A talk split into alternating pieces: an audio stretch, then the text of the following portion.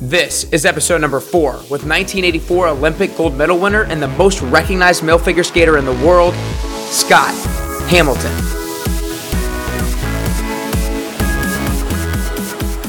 Welcome back to the Best You podcast. My name is Nick Carrier, fitness trainer and business owner. We all go through life a little bit differently, but we all have one common journey, and that's the journey to become the best version of ourselves. Each day we try to upgrade ourselves. We want to be better today than we were yesterday. That's why each week we bring you the tools and inspiration to help you become the best version of yourself and find your best you. Thanks for spending some time with me and Scott today. Since day number one, the odds have been stacked against Scott. He had a condition growing up that stunted his growth. He had testicular cancer, three brain tumors. His mom passed away when he was 18, but he never let any of this hold him back. Today, Scott and I discussed how important it is to realize that commitment is everything. It's not just about hard work, it's about commitment, it's about the long haul, it's about staying the course. He talks about how we get so caught up in instant gratification that it affects other areas of our life. If you live here in Nashville, Scott has a huge event coming up. On Sunday, November 18th at 5 p.m. at Bridgestone Arena, Scott will be hosting his show Scott Hamilton and Friends, along with co hosts Kristi Yamaguchi and Sheryl Crow. They'll have some of the most popular music groups, including Florida Georgia Line, a lot more, and they'll have some of the world's best Olympic skaters. All the proceeds benefits the Scott Hamilton Cares Foundation, which is dedicated to changing the future of cancer by funding advanced, innovative research that treats the cancer while sparing the patient. You can find tickets on Ticketmaster.com and at the Bridgestone box office. If you're watching this on YouTube, give it a like and a comment, engage with me, subscribe there. If you're listening on iTunes, make a review, move this thing up.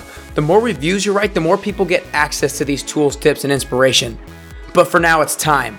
It's time to work on being our best self today with the legendary Scott Hamilton.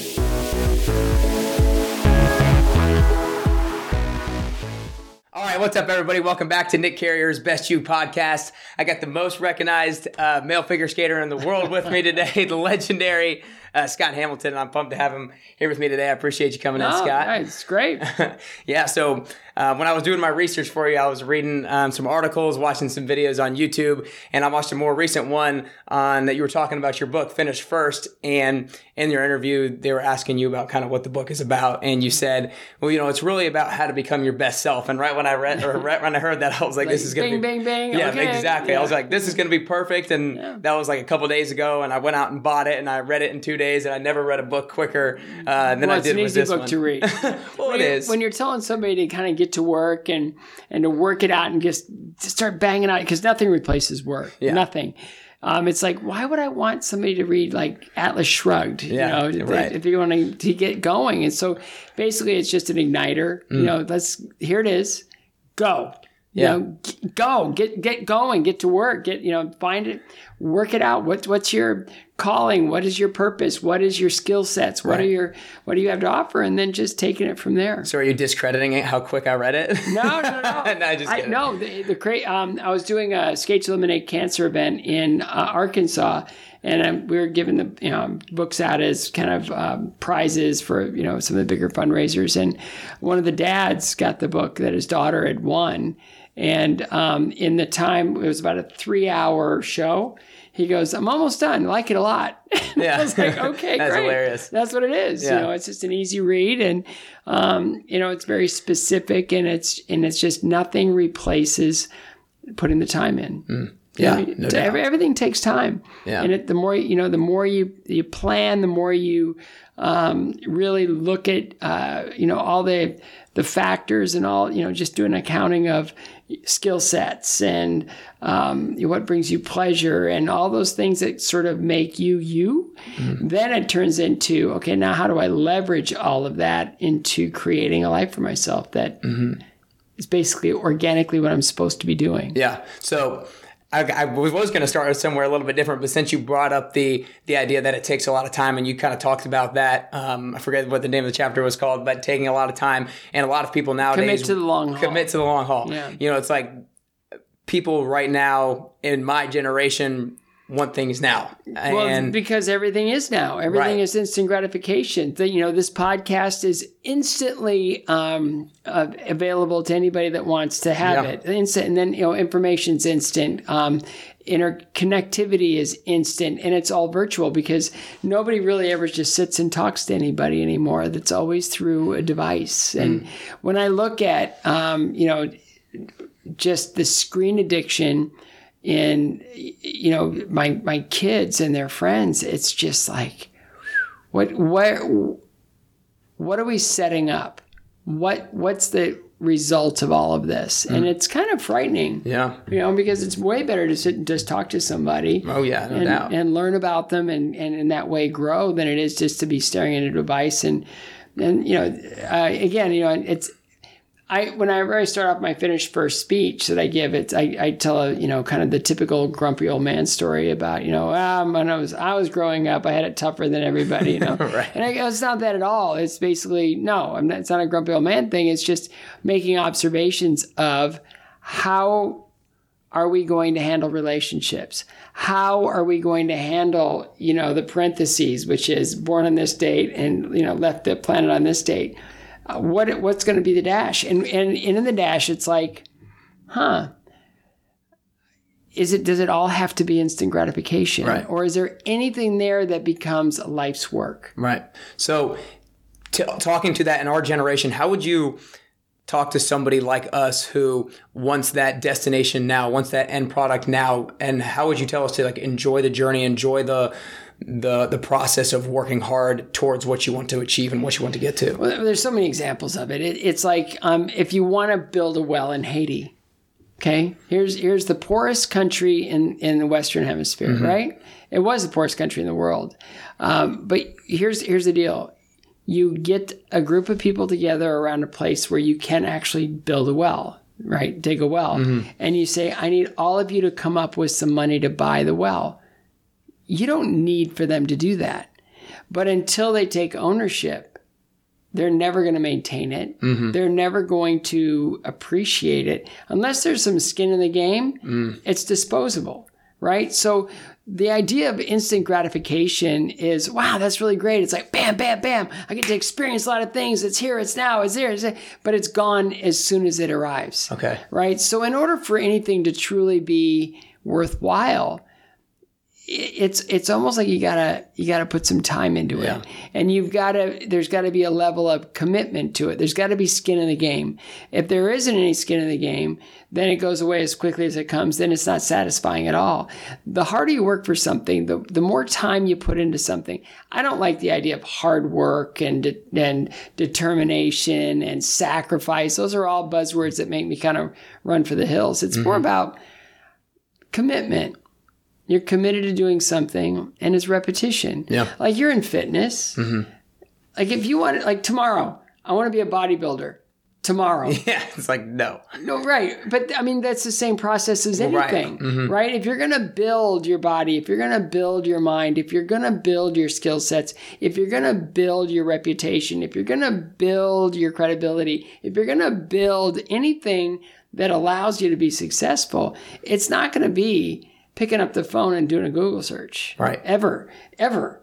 I mean, that's great if you're trying to like, oh man, I can't think of what what are the seven wonders of the world. I, I can think of four. Right. You know, what are the other three? Oh, pick up your phone.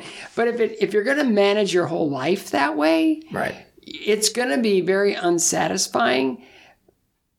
Ultimately, extremely lonely. And then what? Then what do you have to show for it? Nothing, mm-hmm. because it, what you get out of it is exactly what you put into it Yeah. You know, and you know the the long play, the long, uh, the long haul, um, the the commitment. That's where success comes from. That's awesome. I think that's super important to be able to.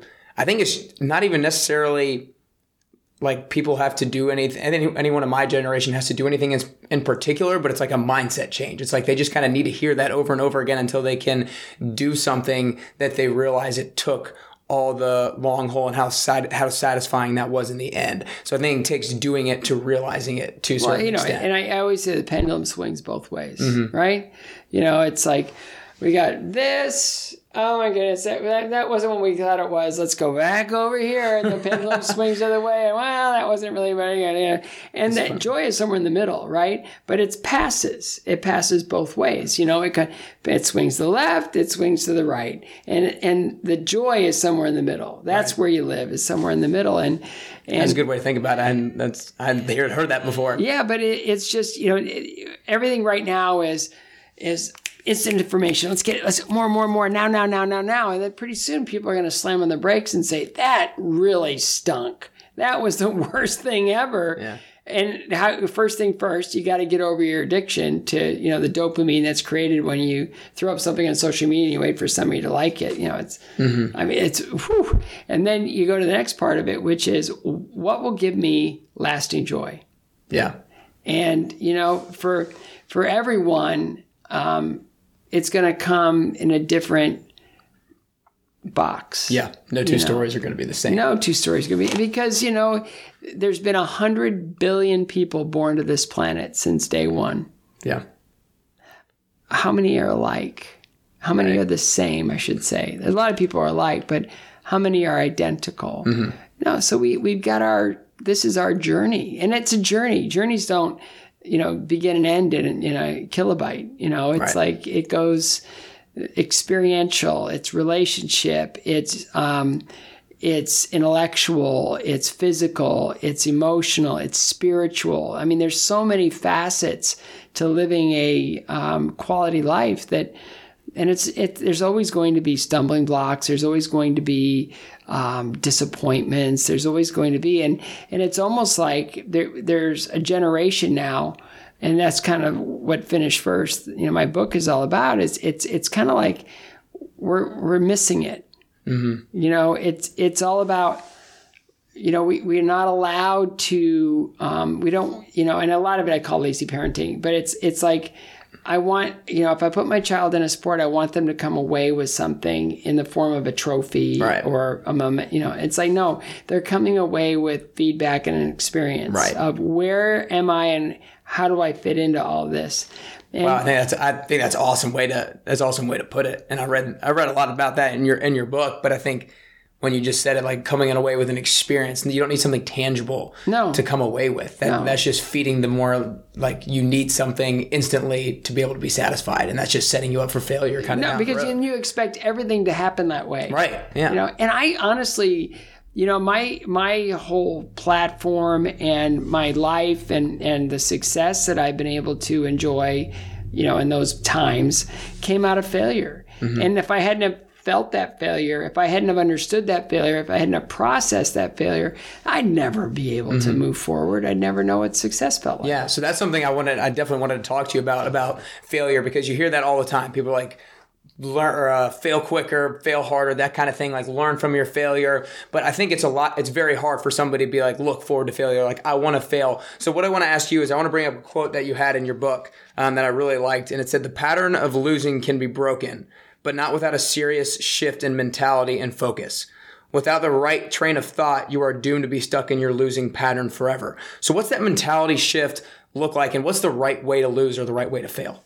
Well, I mean, you know, the right way that you know when you say the right way to fail, it's like, well, that's in your planning. Well, right. There's there's some homework that comes with. It. I guess know, it's the what's the best. What? How do you respond to failure? Well, that's it. Then? You know, and for me, it's like, um, you know, answering the first question first, it's how do you break that pattern?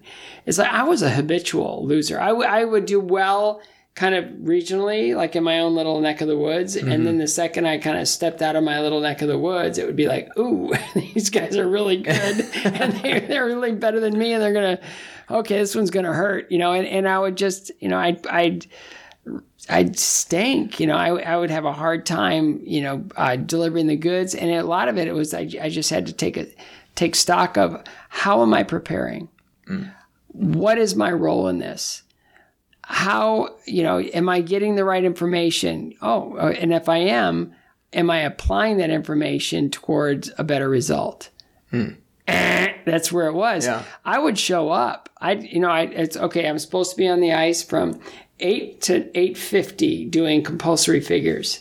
Okay, so I get on the ice at eight ten, eight twelve um, you know, kind of meander around a little bit, maybe kind of draw something with my compass, you know, my scribe, the circle that I need to trace, and maybe, um, you know, look around a little bit, and and then I, you know, I go, oh, I got freestyle at uh, at at 8:50. Maybe I better just get off five minutes early and get my freestyle skates on because I like that more. Yeah. So basically, in a 50 minute session, I might have gotten 20 minutes of actual time in. Right.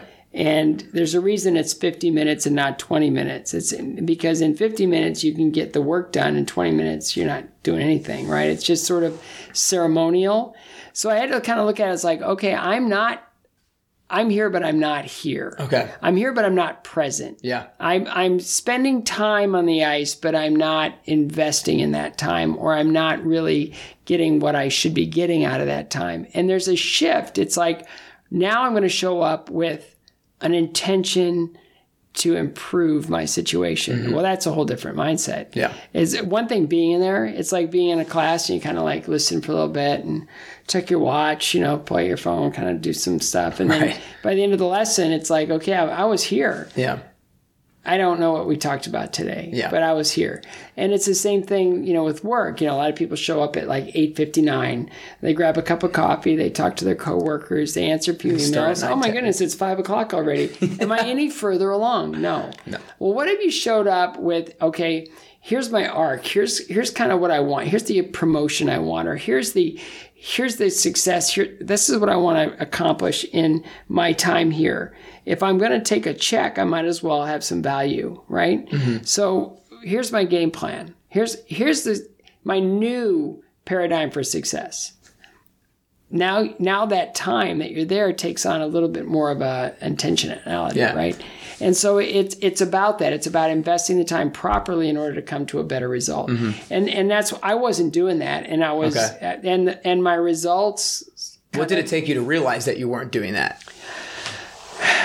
coming in last Okay. You know losing miserably um, being embarrassed you know So you lost and you were like, okay, something's not wrong. I'm showing up, but I'm not really showing up as 100% there. Well, it's like okay, last place. You can you know you can cry in your you know your soup for a while, and then you can go, oh, uh, woe is me, I came in last, and then you go right back to what doing what you're doing before. But then there's this thing like my the nationals, my first nationals I ever was able to compete in. I you know there was seventeen thousand people in the audience, and I wasn't prepared for that, and I, I was so nervous I couldn't feel my legs. I fell five times, came in dead last. That's humiliating. Yeah. So I'm at a party and I'm 14 years old. I mean, there's no, you know, then another kid my age, he's actually a year older. We're, we're at this um, celebration party for uh, Gordie McKellen, who was the national champion, the champion men's national champion that year. And, you know, there was a, you know, it was big, you know, spread of food and, and drink choices and everything. And this friend of mine goes, Hey, go grab me a beer. And it's like, Hey, go get me a beer. It's like, What do you mean, hey, It's right there. Get it yourself. Right. And he said, Now I have something to lose. You don't. Hmm. So now I'm having to be faced with a situation where my peers don't value me at all. Yeah. And and that's the striking thing. It's like I'm a loser and I'm being looked upon as a loser. Right. And I, I that didn't that didn't compute to me. It's hmm. like but I was. I mean every everything about my situation was I'm a loser. I didn't want to label myself, but it's like that's how other people So look it's like me now there's got there's something that needs to shift. there's, and so I thought, okay, I'm going to work harder. It didn't. It didn't create a better result, but then okay, I'm going to work harder, and then maybe a little bit better, and then it's like, well, I'm going to go all in, Yeah. just this one year, mm-hmm. just to figure out what what am I missing by all this, and so I went from ninth out of nine to ninth out of ten. The guy that came in tenth shouldn't have been there. Um, then all of a sudden, I went seventh out of nine. Like I beat two guys, right? So now my chest is sticking out. Like Right. wow, there were still six guys in front of me, Right. right? And I'm thinking, wow, you know, it's like I'm I'm really not that good. You know, I'm looking Okay. up all these other guys, and it's like they're really man. There's something different about them. What is it? And then my mom was diagnosed with cancer.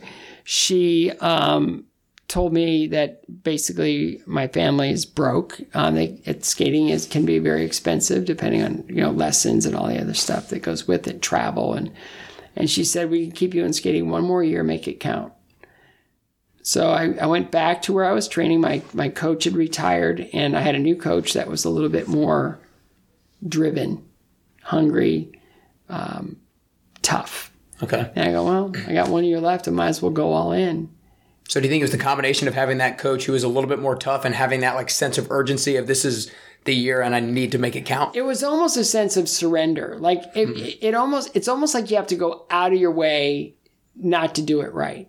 Like you've got to you've got to be able to be inviting in all these distractions Right. and all these other things that pull you away from your plan. Mm-hmm. And so I just just, oh okay I'll submit.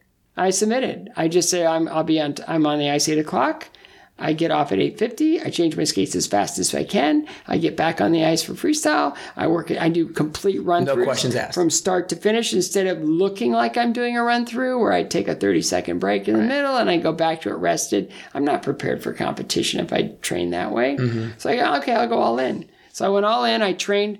I, I was uh, first one on, last one off. I did run throughs every day. I started doing other, you know, really trying to push at rotating jumps. And um, I, you know, I I worked harder than I've ever worked in my life. I just I wasn't work. It was I committed a higher level than I've ever committed in my life. I don't like that hard work thing. It's kind of like Yeah, a no, I know what you mean. So um, I won junior nationals. Yeah. I won. I came in first. Right. and it was like, wow. So that year, that was supposed to be my last year in competition, turned into I win junior nationals. And all of a sudden now, someone wants to coach me who has a sponsor in their hip pocket. Right. So now I get a second life in skating only because I, Because that. I committed a level that gave me the opportunity to be successful. Mm-hmm. All right, now what? Right? Yeah. So I go back to my losing ways. I'm 18, sponsored, and I have my own apartment. Yeah. Recipe for disaster, right? Because I wasn't prepared for any of that.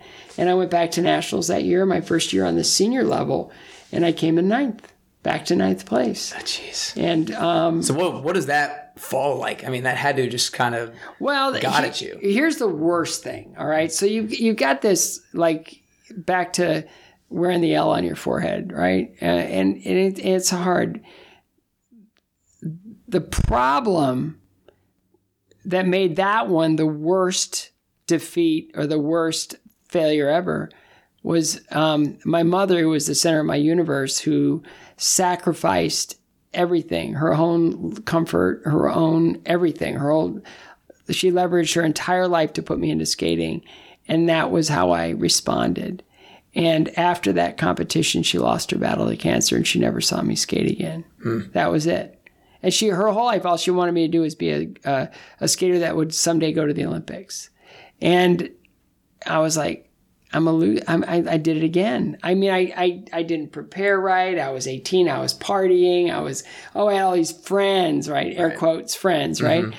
And they were pulling me away from my, my plan. So I, I went for the morning I lost my mom. You know, again, she was the center of my universe. I just went for a walk and I just decided in that walk that um, I had to honor her. And the only way to honor her was to be to take her with me wherever I went, to be accountable to her and accountable to her sacrifice and accountable to all the, the stuff that she denied herself in order for me to have this opportunity. That was going to drive me. And so I went in that decision. Um, the next year, I was third in the country, 11th in the world. And then two years later, I'm competing at the Olympics where I come in fifth in Lake Placid. And then um, a, a couple months after Lake Placid, I you know I get up one morning and I came to the realization that I'm fifth in the world, and the top three guys retired. yeah, and then number two. Yeah, I'm I'm second in the world, and all I needed to do was wake up. That's a pretty good promotion. Yeah. But then I thought, well, what do I have to do in order to be first? And it was I I had to be strong where I was weak, and that was compulsory figures. I just hated them because they were boring. I did them, but it wasn't until the possibility of now I've got a carrot, Yeah. and the carrot's gold. It's made, and it's like whoa. I'm competing against um, a guy that was third in the nation when I was coming in dead last in novice men. And why did he come in third when I was coming in last? Because he was a brilliant compulsory figure skater. Yeah. And I was like, okay, all right. Crap. Now I have to actually No, work no, on it's, this. but it's like that's be strong where you're weak. Yeah. And I, my kids, I tell them all the time, I go, what is the greatest strength? And they always roll their eyes and they go, a lack of weakness. It's like, well, figure out where you're weak. So did you almost see that as like as a good thing? Like there's some place that I know that I need to get better, and it's so I don't even have to figure it out. It's like this is where I need to get better at. I can just attack that and go after it. Yeah, but it's like, how do I get better? Am I naturally gifted at figures? Okay. Uh, not so much. Am I? Um, is, is there something about it that really appeals to me that makes me want to do them? Uh, not so much. you know, it's like I didn't like them. I just didn't. And then you know, I, I started working with my coach on them, and he, and and because I was at that level where now I'm competing at the world level, and I'm like, you know, I'm, I look like I'm on a nice uh, ascendancy to, to medal the next Olympics. Instead of having a patch or like a little strip of ice, I had half the ice to work on my figures. And it became this thing where I now could put myself in kind of that fantasy position of I'm in competition. And I would allow myself to compete every day and I could see where I was failing. Yeah. And then pretty soon you start to make it a game. It's like uh, I was in my my my uh, tracings because when you leave a mark on the ice, it's a tracing. And now you're doing compulsory figures on ice without any markings, and you got to do eight foot circles perfectly lined up on an axis Mm-hmm. where they're traced within an inch, Okay. right? Yeah. So now it becomes like this. It's almost like a test of wills Yeah. am I going to be able to, to do this?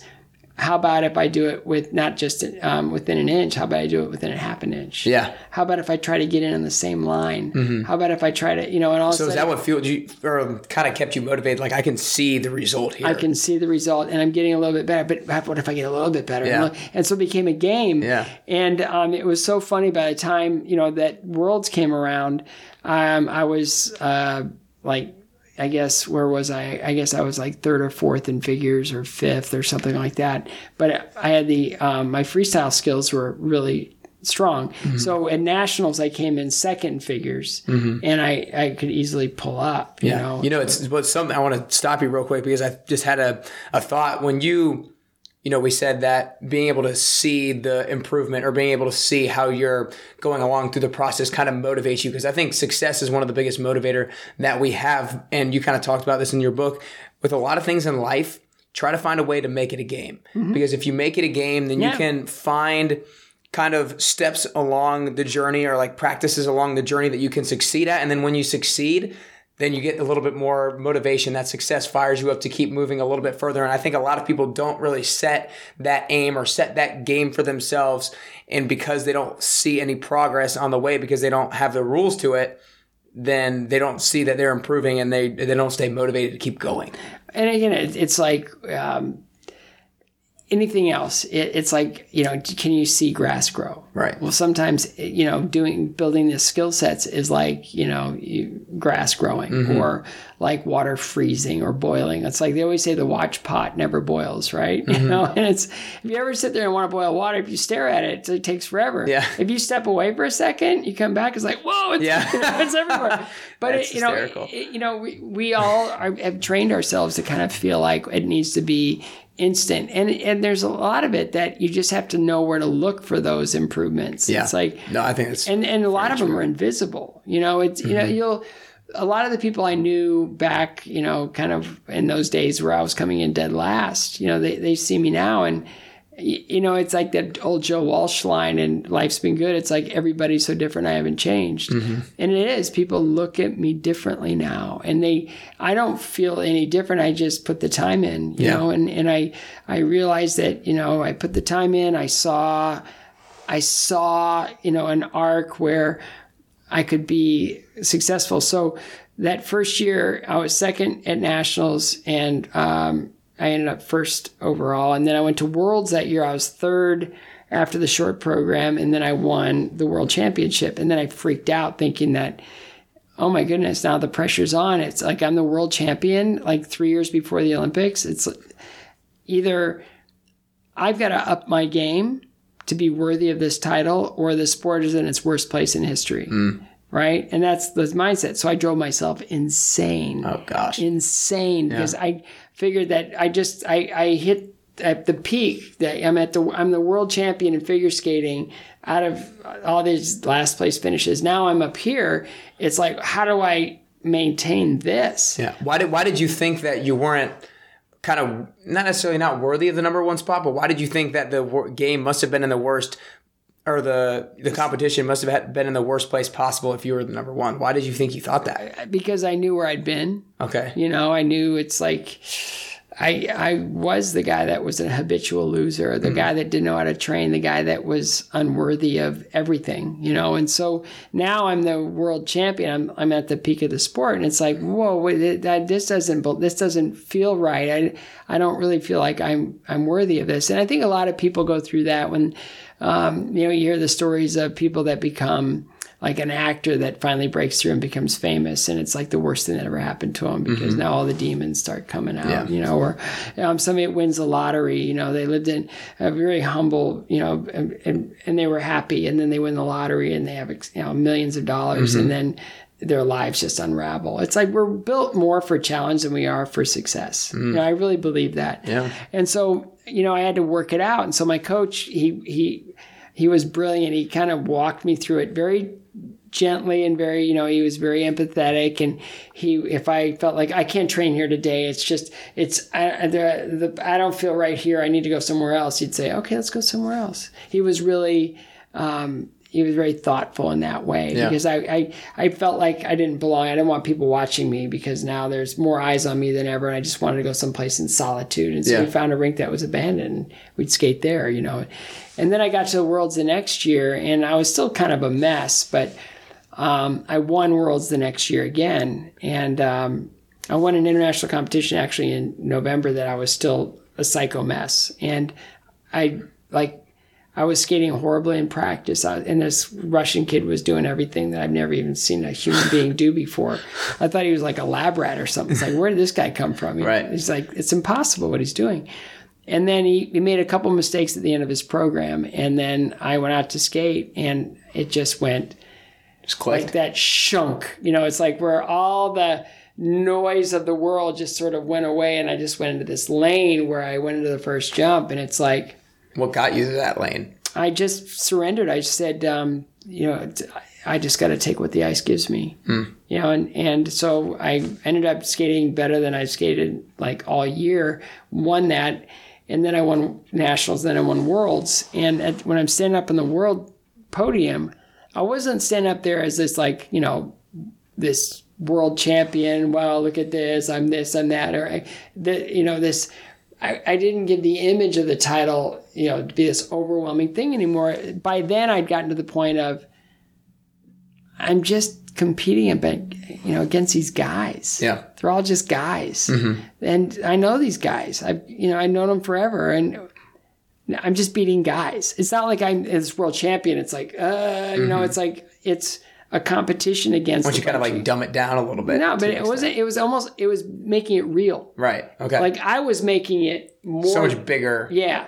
But when it just came down to it, it's just guys. And it's like for anybody that wants to accomplish anything, for anybody that wants, it's like, it's guys. Yeah. Well, and I don't mean make it bigger than it is because it's it's huge winning the world championship, but I think it's like like you said, just kind of make it real. It's real. And don't don't kind of think that anything is outside of your reach. Like we're all just people going after the same thing. Right. And and once I realized that it's just a human pursuit instead of a superhuman pursuit mm-hmm. or ah. you know it, it, then it became like oh all you have to do is stay ahead of these guys yeah for the next two years and if i can stay ahead of these what's going to take figures yeah. figures mm-hmm. so by the time i got to the olympics i won the next year so i hadn't lost a competition in two and a half years um, I was three time world champion, and then I go into the Olympic year, and it was just like, man, the the whole thing just sort of crushes you because you have Sports Illustrated showing up and just right. sort of camping out in the ring, taking pictures of you every day, and it's like, uh, okay, it's different. And then you have all these media requests and all these different things, and it's just different. And then you go to you know a competition where it's just these guys but every time I walked out of my room in the Olympic Village, I'd run into a reporter. Oh, what a coincidence. Yeah. You know, they're stalking. And it, it was just like, you know, what does it feel to know that you haven't lost a competition in three years and now you're at the Olympics and if you lose, it's a failure? What does that feel like? Yeah. And it's like, Really, you're you're asking me that question? Right. It's like, come on. That's that. You're you're forcing me into the situation of looking at potential failure instead of looking at the opportunity. But the only reason I, I realized going into that Olympics that I, I surveyed the field, the guys, mm-hmm. and I realized that my biggest competitor was a guy that really was weak in compulsory figures. Okay. And I figured that the guys that were really strong in figures were really weak in freestyle. And the guys that were really good in freestyle were weak in figures. So I figured if I came in the way the sport was structured then, if I came in top two in figures and top three in everything else, I couldn't lose. Yeah. I couldn't lose. I couldn't. There's like the it- math. you made it a game. The math of it didn't work. So I go out and I, I win figures, and which was like I beat this French guy who's by far the best figures guy, like of our generation. It was like I, my coach um, said, "Let's stop in Paris on the way to Sarajevo," and I go, "All right, what's in Paris?" Jean Christophe Simond. I go, "Oh, yeah." So the day we arrived, we, we flew in all night, you know, that kind of thing. You arrive at 7.30 in the morning. He goes, go take a nap. We're going to train tonight. I go, okay. So I went back to the um, hotel. I slept, you know, for a few hours and then I got up and grabbed a bite to eat. Went back and uh, d- my coach had picked the patch, the strip of ice right next to Jean Christophe Simond, the best figures guy in the world. And I'm doing my figures and I'm minding my own business. And I kind of like glance over at his patch and I'm like, I can beat him. Yeah. you know, it's like, I'm better than my, my figures are better than his. Yeah.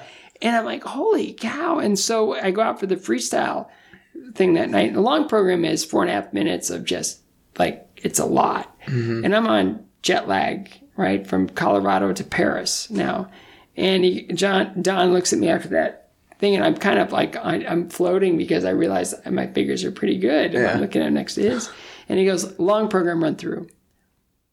And I just look at him like, are you crazy? And he goes, I want to see it. And I hadn't missed in my long program in over a month, you know, so I go, see what happens because I still felt a little jet lag. Right. I did a clean long program run through. And Jean Christophe looked at looked at me and he was like, Oh man. man. And his coach was so happy I was there because it ignited a fire in him to start sure. competing again.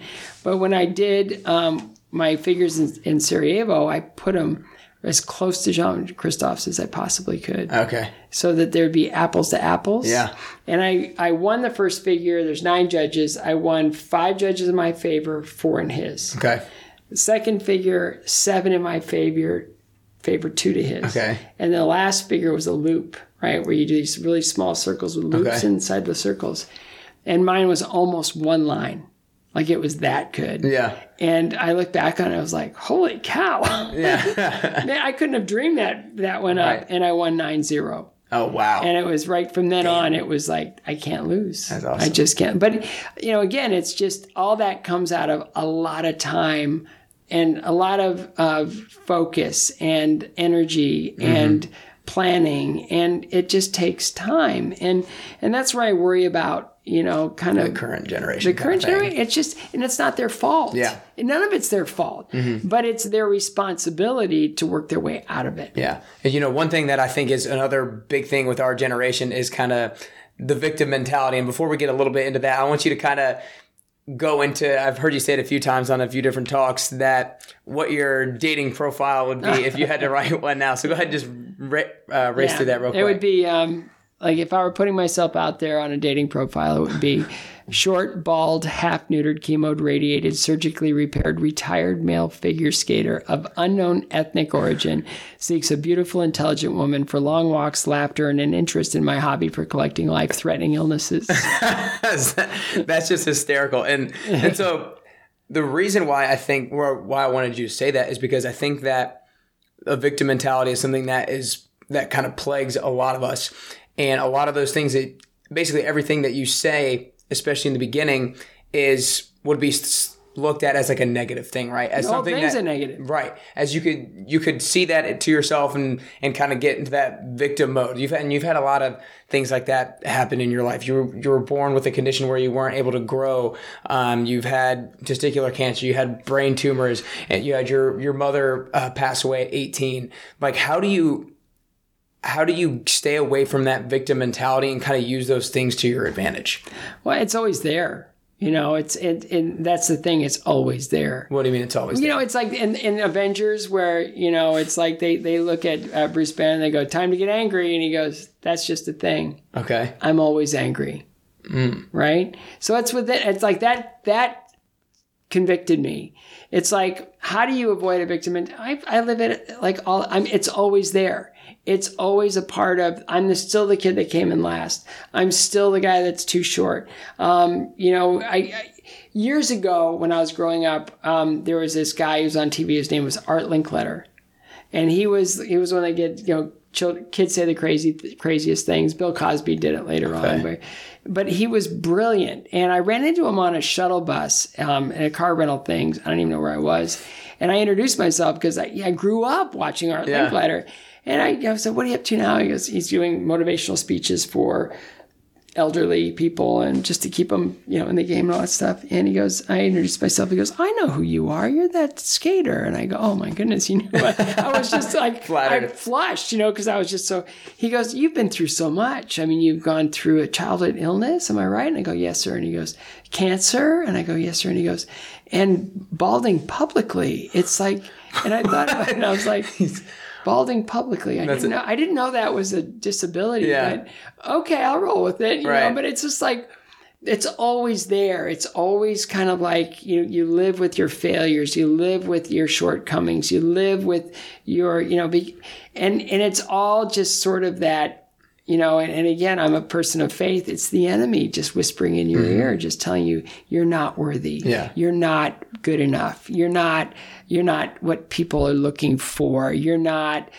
Um, you're not good looking enough. You're not um, smart enough. You're not this enough. And it's always in there. It's always whispering in your ear. So and it's about so, taking your focus off of that. well, you you you tend to believe it, and then you just sort of, again, you just do what you can do, and that's putting in the time. You just put in the time. You just show up. You just do. You you show up with that intention of I have dreams, goals, and aspirations, and be bold enough and daring enough to actually say them out loud or write them down and say this is who I want to be, hmm.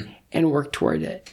Yeah, those those things are always going to be in there. Yeah. They're always going to be in there. Right. You know, it's like sitting here talking to you. It's like you're a young guy, you know, you got the whole thing going.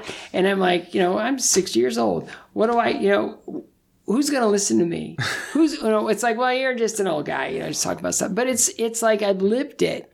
And I, I know that there's certain things in the world that do change and there's certain things in the world that don't. Okay. And the one thing that doesn't change is there's a place for all of us out there that is ours and ours only. We have to create it hmm. from what we have, what our our physical, mental, emotional, spiritual um, capabilities. We just have to like work it out. And and it's like, well, what do I, what do I want to do? What brings me joy? What what am I naturally good at? You know, what what comes easy to me? And all those this that all those things can ultimately reveal your purpose and reveal your place in the world. It just takes some time to kind of test Gotcha. things out, you know, and and so it it, it you know I I can fortunately I can speak from experience.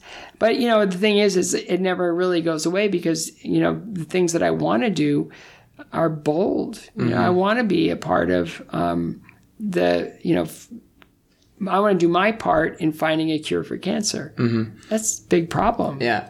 It's every well, who am I to do that? I don't know. I've just lost my mom to cancer. I've survived cancer. I have a platform that I've built over a long period of time that I can leverage to bring people into the world that I'm creating. I guess you know, um, all all I can do. The worst thing that can happen is I I fail. So I want to I want to talk to the your mom's passing back when you were 18. Um, I think a, I mean, obviously, a lot of people go through that horrific experience. Um, and I have a personal friend who had a mom pass a couple years ago, back when he was uh, 21, 22, or whatever. And you've you've kind of flipped it on its head to be obviously it's one of the greatest challenges that you face, but you've you know turned it into a positive to the extent where you're you know doing all this stuff for cancer research and stuff. So I want you to I want you to talk to somebody who is 18 or a, a young kid who has lost their mom to I mean it could be cancer, it could be whatever, but I want you to talk to them about kind of what their next move is and how to you know grow greater because of it. Well, I, I, think it's um, channel your your love, channel your um, relationship, you know, channel all of that for good. You know, I I, I had a friend back in in high school who, um, you know, he lost uh, his mother, um, and he he went the other way. He hurt himself. You know, mm-hmm. he was drinking a lot and he was doing a lot. You know, it's just like, okay, that, that's one way to go. You know, but where does that take you. And for for my mom, all she ever wanted was for me to be successful in skating. So the least I could do is honor her in that. And and it's just like what if you if if you lose a parent early in life or in any time really, it's like what would they want for you? You know, what would they want for you and and you know some parents are better than others you know but what how do you how do you honor this life? Like I was adopted, but even for birth children, it's like you've been given this life. This is yours to own and operate. How are you going to honor those people that brought you into the world? How are you going to honor those people that sacrificed for you? How are you going to honor those people that, um, are, you know, have been there for you? And my goodness, you know, the only thing to do is is to show up and do the work and and to to try to create a life that honors that commitment. Mm. You know, so um, it comes in in every shape and size, mm. and that loss. Um, comes in so many different identities. Yeah, you know, so just channeling the energy and the and kind of the best way that you know how, and the best way that you're, you know, given or you know, everybody has their different uniqueness. You, the, the thing is, you know, and again, the, the trap is, and I almost hear it in our conversation is, you're living for them. It's not it at all. No. It's um, you're honoring them by living your life authentically, genuinely, with passion and interest and focus and mm. And toward success. Yeah. I think this is really important for people to realize because, like we kind of mentioned on earlier, no two people are identical nope. or alike, but we all have our own uniqueness, our own purpose, our own talents, and things like that. And we got to realize we got to use those and not com- kind of compare it to what other people are doing and use that in the best way. Find the energy that we have because of our loss to to fuel those things. Yeah, and you know a lot of those things, you know, and again, I'll go back to failure. I'll go back you know criticism. I'll go back to all those negative things that all of us absolutely despise. Nobody likes to be criticized and nobody likes you know because um, it, it's it's unpleasant and failure is unpleasant. So um, what i've tried to do and finish first is to kind of um, repurpose failure and repurpose criticism. So failure if you can find a way to look at it this way is truly honestly and it's it's not disfiguring or scarring or horrific or anything else. I failed on the biggest stages possible. The whole idea of failure is it's feedback, it's information. If you can look at failure as purely information, now you have an ability to grow, an ability to learn, an ability to rise above it. Mm-hmm. If you look at failure as something that is like, well, I'm never going to do that again. Yeah. I'm never going to put myself in a position to fail again now you're it, it's debilitated you. You know, you're it's handicapped right. you in a way. So I, I look at failure as information. I, I, use the example of my my youngest son when he started playing hockey. They, you know, he was young. He never played hockey before, and they got destroyed. I mean, he just absolutely got skated past, mm-hmm. and um, they took puck away from him every time he had it. And he just, I mean, it was just a, he got, he was crying in the car because they just lost two games in a row, um, and it was it was tough. Mm-hmm. And he goes, um, I hate this. I hate losing. I hate this so much. And I just said, Max, let's just break it down. I go, what happened today? Why did you lose? And he goes, what do you mean? I go, well, what, what could you have done better today? And he goes, well, I need to escape faster. And I go, good. I go, that's good, buddy. We can work on that. And I go, what else? And he goes, I, I need to work on my stick handling. They took the puck away from me all the time. I go, wow, okay, we can do that too. We can, and I go, what else? And he goes, and I just want to get that shot right up in the corner of the net. So he, he started dreaming a little bit. Right? Yeah. and he goes, and to where the goalie has no chance of getting it. I just, that's what I want to do. And I go, that's awesome, buddy. I go, that's a great exercise. That's phenomenal. Okay, here's my other question. He goes, uh huh. I go, what would you have learned today if you won? And he just sort of looked at me and he goes, Is that a trick question? Yeah. no, Probably that I'm good enough. no, but that's, you don't learn anything Yeah, well, it. that's what I'm saying. That's what Yeah. I'm saying because it, it almost can not. It can like not make you, or it can take your motivation down. Yeah. If you if you just Well, it, it definitely confirms that you're you're everything you need to be right now. yeah so far. And I, I just think failure is way more important than that. I Mm-hmm. think it's it's a really a great way of just but um, it takes that breakdown. It, you can't just kind of lose and be like, okay, I lost, awesome. Like now I've now I'm gonna learn something from it. You actually have to take the time to kind of like analyze it. yeah. But I mean that's what a smart person Well, would do. right, 100%, yeah, yeah, right. 100%. And then the other part is failure. It's like failure is something that comes at you. It's like coming at you from and now with social media especially, it's like who hasn't been hated on by social media? Right. And I you know, and I and I, I just look at it, I go, okay, here's here's the deal with fail with with criticism. Criticism comes in two forms. One is opinion, and the other is fact. Mm-hmm. Okay, whether it's true or false. So if it's opinion, who are they to offer their opinions, right? Okay, but if it's purely just their opinion, then you just delete it immediately because who cares? Why, why? Why would I listen to that person? Why would I allow that person to bring me down? And then the other part of it is, well, well, is what I just heard is it actual fact? Mm-hmm. Whoa, well, if it's fact, now we've got something to work with. Yeah, yeah, seriously. No, it's like, okay, thank you. That was a gift. Mm-hmm. Your criticism now exposes something in me that I need to work on. Right. Thank you. Mm-hmm. But it's not one of these things where you get criticized and it's like, oh, it's I'm never doing that again. Or mm-hmm. I can't I can't put myself out there. It's like, no, you break it down. Yeah. Or you Like, can't I- let it like you get at you personally. Like you have to you can't let somebody else's criticism be like oh like I'm just mad at that person they Yeah. shouldn't criticize Now me. you're Right. debilitated. Yeah. Right, Yeah. 100%. Yeah, it's like I, I so I, I you know I, I look at it in a lot of ways. Like I had a, a judge years ago when I first started showing signs of life. You know that I was not going to be this habitual loser, and she said, you know, it's really nice that Scott is doing better. However, I just think you you should really accept the fact that he's too short to be competitive internationally. Mm. And I thought about it for a minute, and I was like, what in the world? Like, I'm too short to be competitive internationally. And a lot of the skaters at that time were much taller than I was, but I was like, what does that have to do with anything? Mm-hmm. And years later, I realized, you know, I just worked past it. You know, I always wore one solid color so I'd never be broken at the waist to make me look smaller. but I, you know, I just and I extended more to make, you know, give that illusion of, you know, length and size. And I did all that to create illusion of size. But then years later, I thought about it and I was like, okay, who won the Olympic gold medal from the United States before I did? David Jenkins. How tall is he? My height. Oh my gosh. How could you say that then? Just the opinion is just so far fetched that But I mean, you can't even look at But when you're looking at a person of authority, of course you're going to take Yeah. that as, and you're going to address it, right? But at the same time, it's like, no, you can't.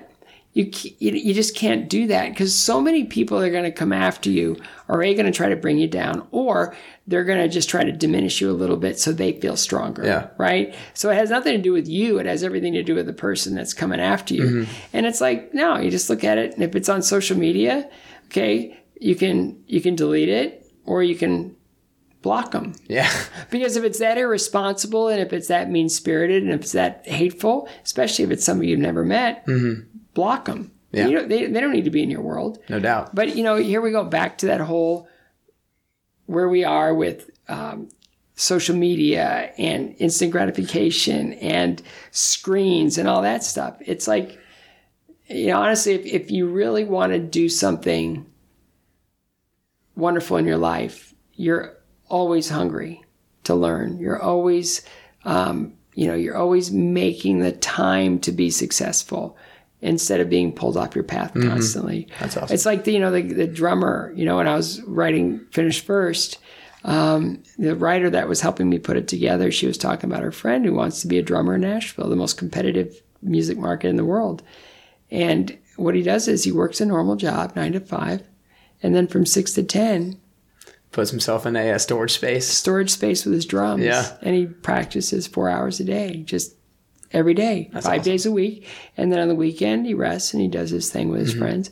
But that's commitment. And the only way you're gonna, ever going to do anything, unless you're absolutely massively gifted, Yeah. is I mean, even um, Amadeus had to put the time in. Yeah. you know, it's Yeah. like- oh, 100%. yeah. So no matter who you are, you've got to put the time in and you've got to, you know, work through some things and you've got to be willing to fail and you've got to learn from those failures and you've got to be willing to um, process criticism positively or effectively. And then it just comes down to committing to the long haul and being really okay with whatever the next thing that presents itself. It's like I'm going to be a doctor. That's my I'm going to be a doctor and I'm that's my plan and I'm going to be doing things and then you get into school and you realize that I may not really like this doctor thing, but man, I can take in information like nobody's business. Huh. Well, how can I channel that?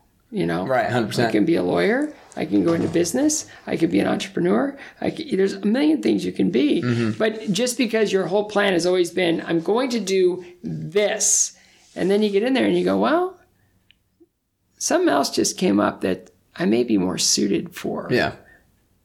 You know, it, it, it's not changing horses midstream as much as it's just sort of taking one thing to its end and then beginning another. Mm-hmm. Yeah. Have kind of flexible to a certain extent. But I mean, the whole idea of, you know, again, getting back to finish first and winning is it's just about being better than you've ever been. It's just about understanding that wins come in all shapes and sizes. yeah. At Olympics in 1980, I thought if I came in eighth, I'd prove myself. That's right. I knew that eighth was a really good place for me to end up looking at the rest of the competition. And I came in fifth. So for me, that was beyond finishing first. Yeah. That was three places higher than first. And in that, it was a victory. Mm-hmm. And that victory changed the course of the next opportunity mm-hmm. and the next. So winning does change everything, but it, winning is showing up. Winning is showing up with intention. Winning is committing to the long haul. Winning is built on a lot of victories, small victories, and and that's it. It's it's being present, being repetitious, being on time, being resp- you know, being true to yourself, mm-hmm. and being true to your calling. Nothing replaces that. Yeah, I love this stuff, and I could we could go on and on about it, but I want to make sure I get you out of here not too terribly long. So I got before I ask the last question, I do want to uh, talk about your upcoming event. It's on November Sunday, November eighteenth at five o'clock. Um, Scott Hamilton and friends. You got Kristi Yamaguchi and Sheryl Crow as your co-hosts, right? Um, they got Florida Georgia Line, Brothers Osborne, Steve Cropper, and a whole host of more uh, musicians and everything, and uh, the world's best Olympic. World and national champions are going to skate on the ice uh, to the music, I guess, correct? Yep. Um, so yeah, super um, great event. So go ahead and kind of give your quick pitch about the event and, and everything like that. I know it's a great cause, obviously. Well, most people, especially in this area, have only seen skating on television, Mm-hmm. and it's nice. It's good. It's great. It's exciting and it's wonderful. But to see it live a whole different experience at that level, holy cow! At that level, to see it live is is spectacular. And then when you have um, their performances, um, you know, to live music, then there's that sensory thing of you can feel the music and and you see it being performed by, you know, songs that you've known forever being performed by the artists that that created them, and then you see the skaters in front of them that are all Olympic and world champions, um, just skating their hearts out. Mm-hmm.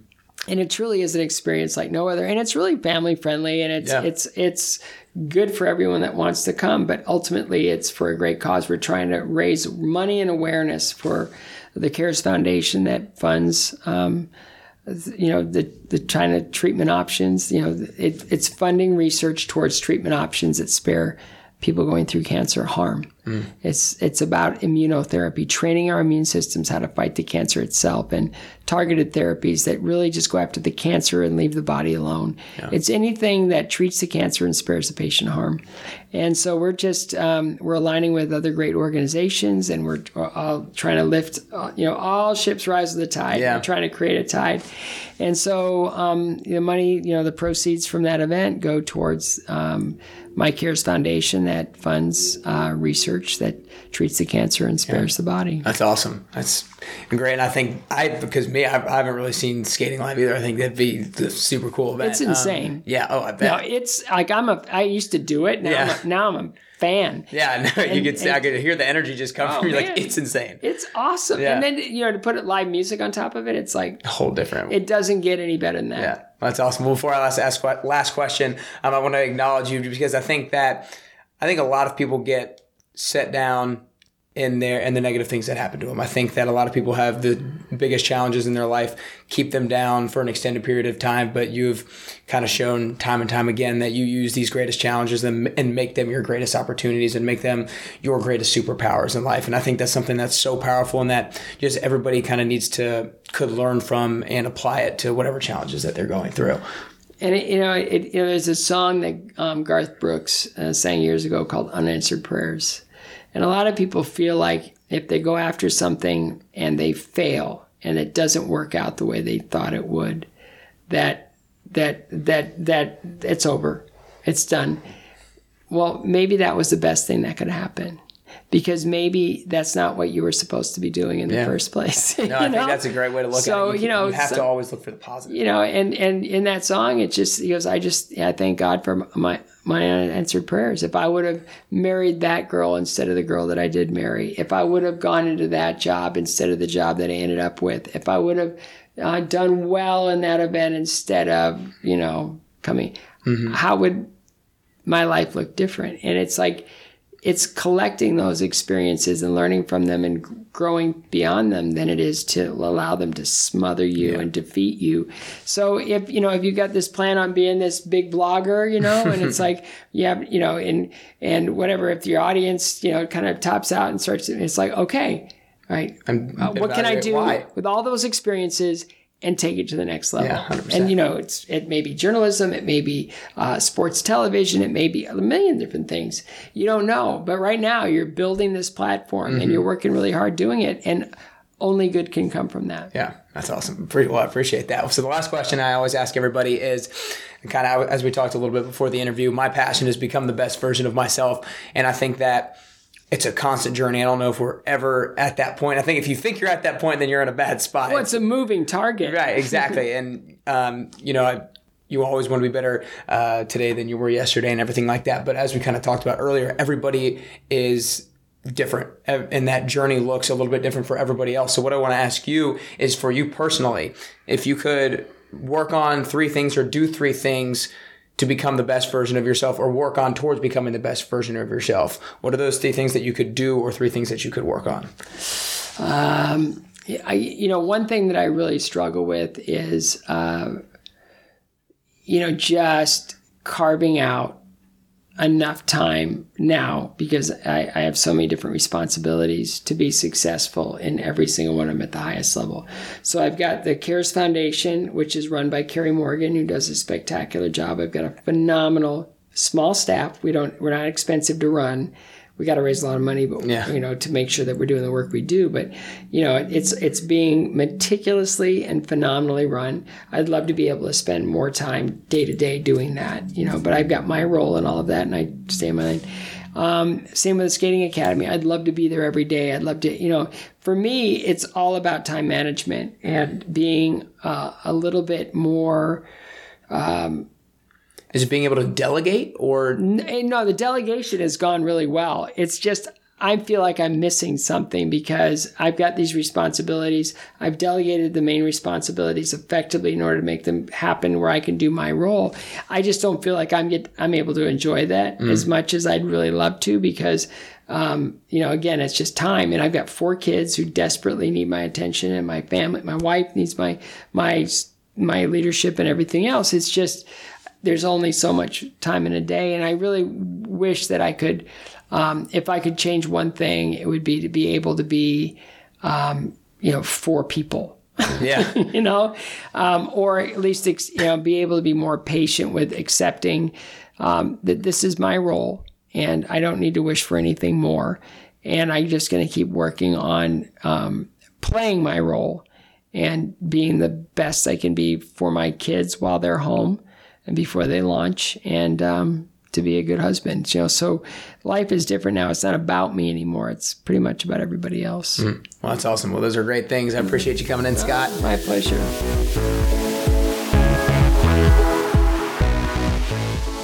There you have it. I hope you enjoyed this episode. Now it's time to act. Leave a like and a comment on YouTube. Subscribe to that page. If you're on iTunes, leave it a five star review. Help the show move up the ranks so more and more people can get access to it. Feel free to take a screenshot of this episode and let me know you're listening on Instagram. I'd highly recommend checking out Scott's upcoming event on Sunday, November 18th at 5 p.m. It'll be such a great event for such a great cause. I also would urge you to check out Scott's latest book, Finish First, which talks about how to become your best self. It's available in all bookstores and on Amazon. Just remember be patient. Success takes time, it takes commitment. That's the only way it'll last and that it'll be worth it. Thanks so much for listening. Keep taking consistent action every single day. Now it's time to go out and upgrade yourself today to get closer and closer to your best you.